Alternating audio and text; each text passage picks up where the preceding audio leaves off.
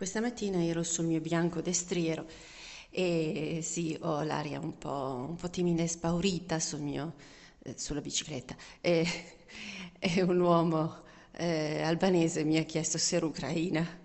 Eh no, no. Anche perché è facile esserlo ormai, siamo veramente noi ucraini una, una quasi maggioranza sul territorio italiano che accoglie tutti. E, ehm, però poi, eh, continuando a pedalare, ho pensato che la prossima volta rispondo che sono russa e, e ho detto tutto. Tutto, non proprio tutto di me, eh, che sono anche nata italiana, eh, ma tutto sulla questione. Perché? Perché ci fanno vivere veramente in, ehm, in drammi creati scritti e rappresentati da registi e da attori e noi pubblico a partecipare, a partecipare facendo il tifo, no? Il tifo, ma meglio essere malati di tifo che, che farlo veramente, più dignitoso. Perché sono questioni che di fatto nella realtà storica, geografica, umana non esistono esistono solo nella realtà energetica dove sono state create ad hoc, ad arte, per eh, ragioni che vanno, che vanno al di là della realtà materiale, evidentemente. Perché eh, eh l'Ucraina è, è, una cosa che esiste? cioè, gli ucraini parlano russo, hanno anche una loro lingua. Chiamarla lingua è essere molto di manica larga perché non ha parole, cioè ha un vocabolario ristrettissimo perché non ha mai avuto una lingua letteraria. Non, nessun, nessun rappresentante delle intelligenze, della cultura, della creatività, della scienza ucraina ha mai scritto, pubblicato qualcosa in ucraino tutti nel corso dei secoli eh, hanno anche rappresentato la loro terra, sono anche stati portavoci della loro terra ucraina, ma all'interno della cultura russa dove hanno studiato e dove si sono espressi. Quindi la lingua ucraina è veramente una roba da... Um, vabbè, è, cioè, piena di, di, di, parole grosse e veramente... Eh, si esprimono all'ingrosso, mancano i vocaboli e questo è un popolo.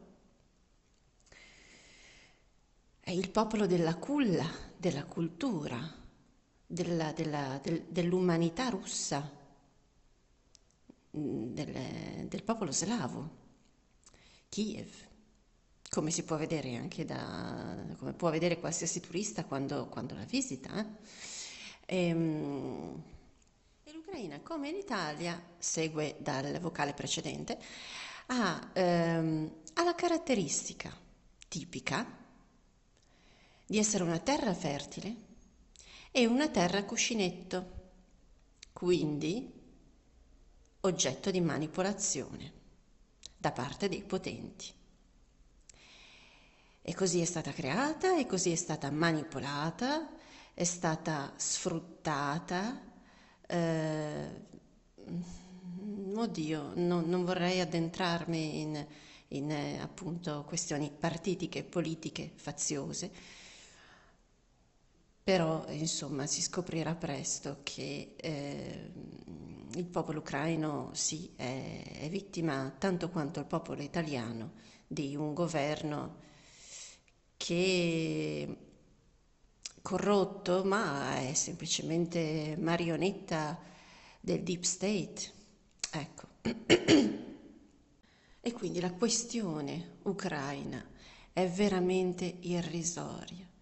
È stata, secondo me, ehm, creata creata per creare una guerra mondiale di ben altre proporzioni e di ben altro senso, perché qui non si tratta della Catalogna che ha una identità ben precisa, evidente, E quindi, no, come i Paesi Baschi, insomma, un minimo di, eh, di, di ma, voglia di esprimere la loro unicità. In Ucraina questa cosa è ben poco. È un popolo vittima di disegni che non gli appartengono, secondo me.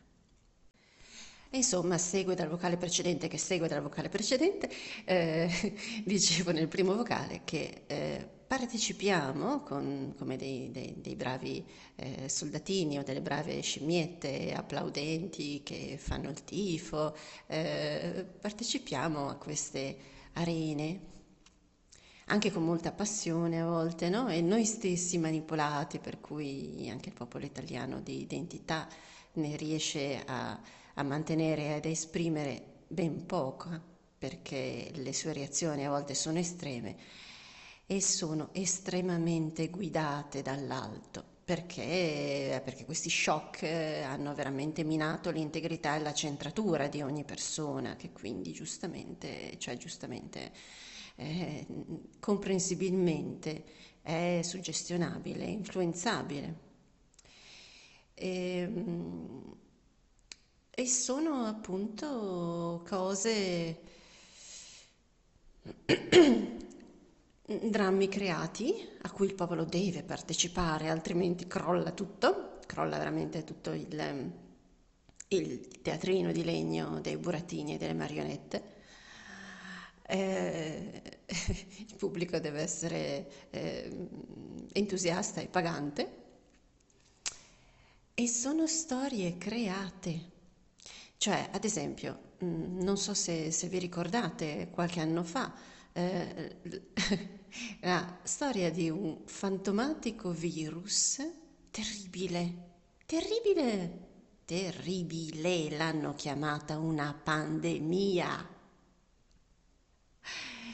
E, ehm, l'hanno chiamata, hanno dato il nome al virus, hanno fatto un disegnino, hanno detto è così, sì, ok, eh, ha la faccia che assomiglia a un pezzo del DNA del tratto eh, dell'epitelio pavimentoso rinofaringeo, quindi mm, ok, potrebbe ricordare qualcosa, ma non è mai stato isolato come virus, non ha mai eh, mostrato sintomi, uno dice non sono uno scienziato, ok, ma guarda, ha mostrato sintomi, cioè sintomi peculiari alla sua cosiddetta natura, cioè a parte che secondo le leggi biologiche i virus non creano malattie né sintomi, va bene, ma noi siamo antichi, non studiamo ancora queste cose.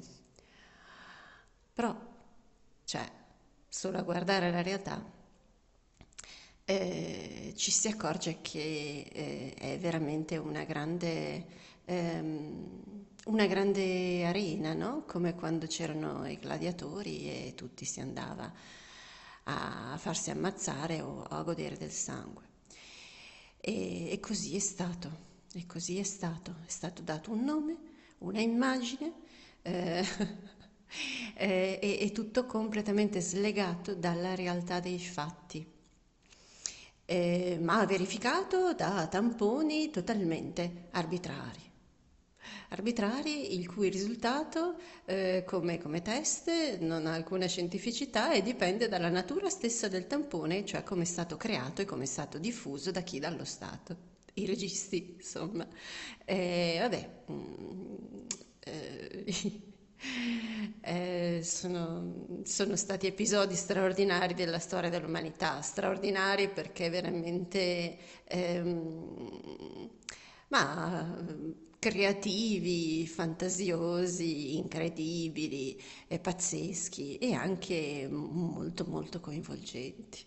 Per un breve periodo e poi, francamente, ci siamo anche smontati le palle.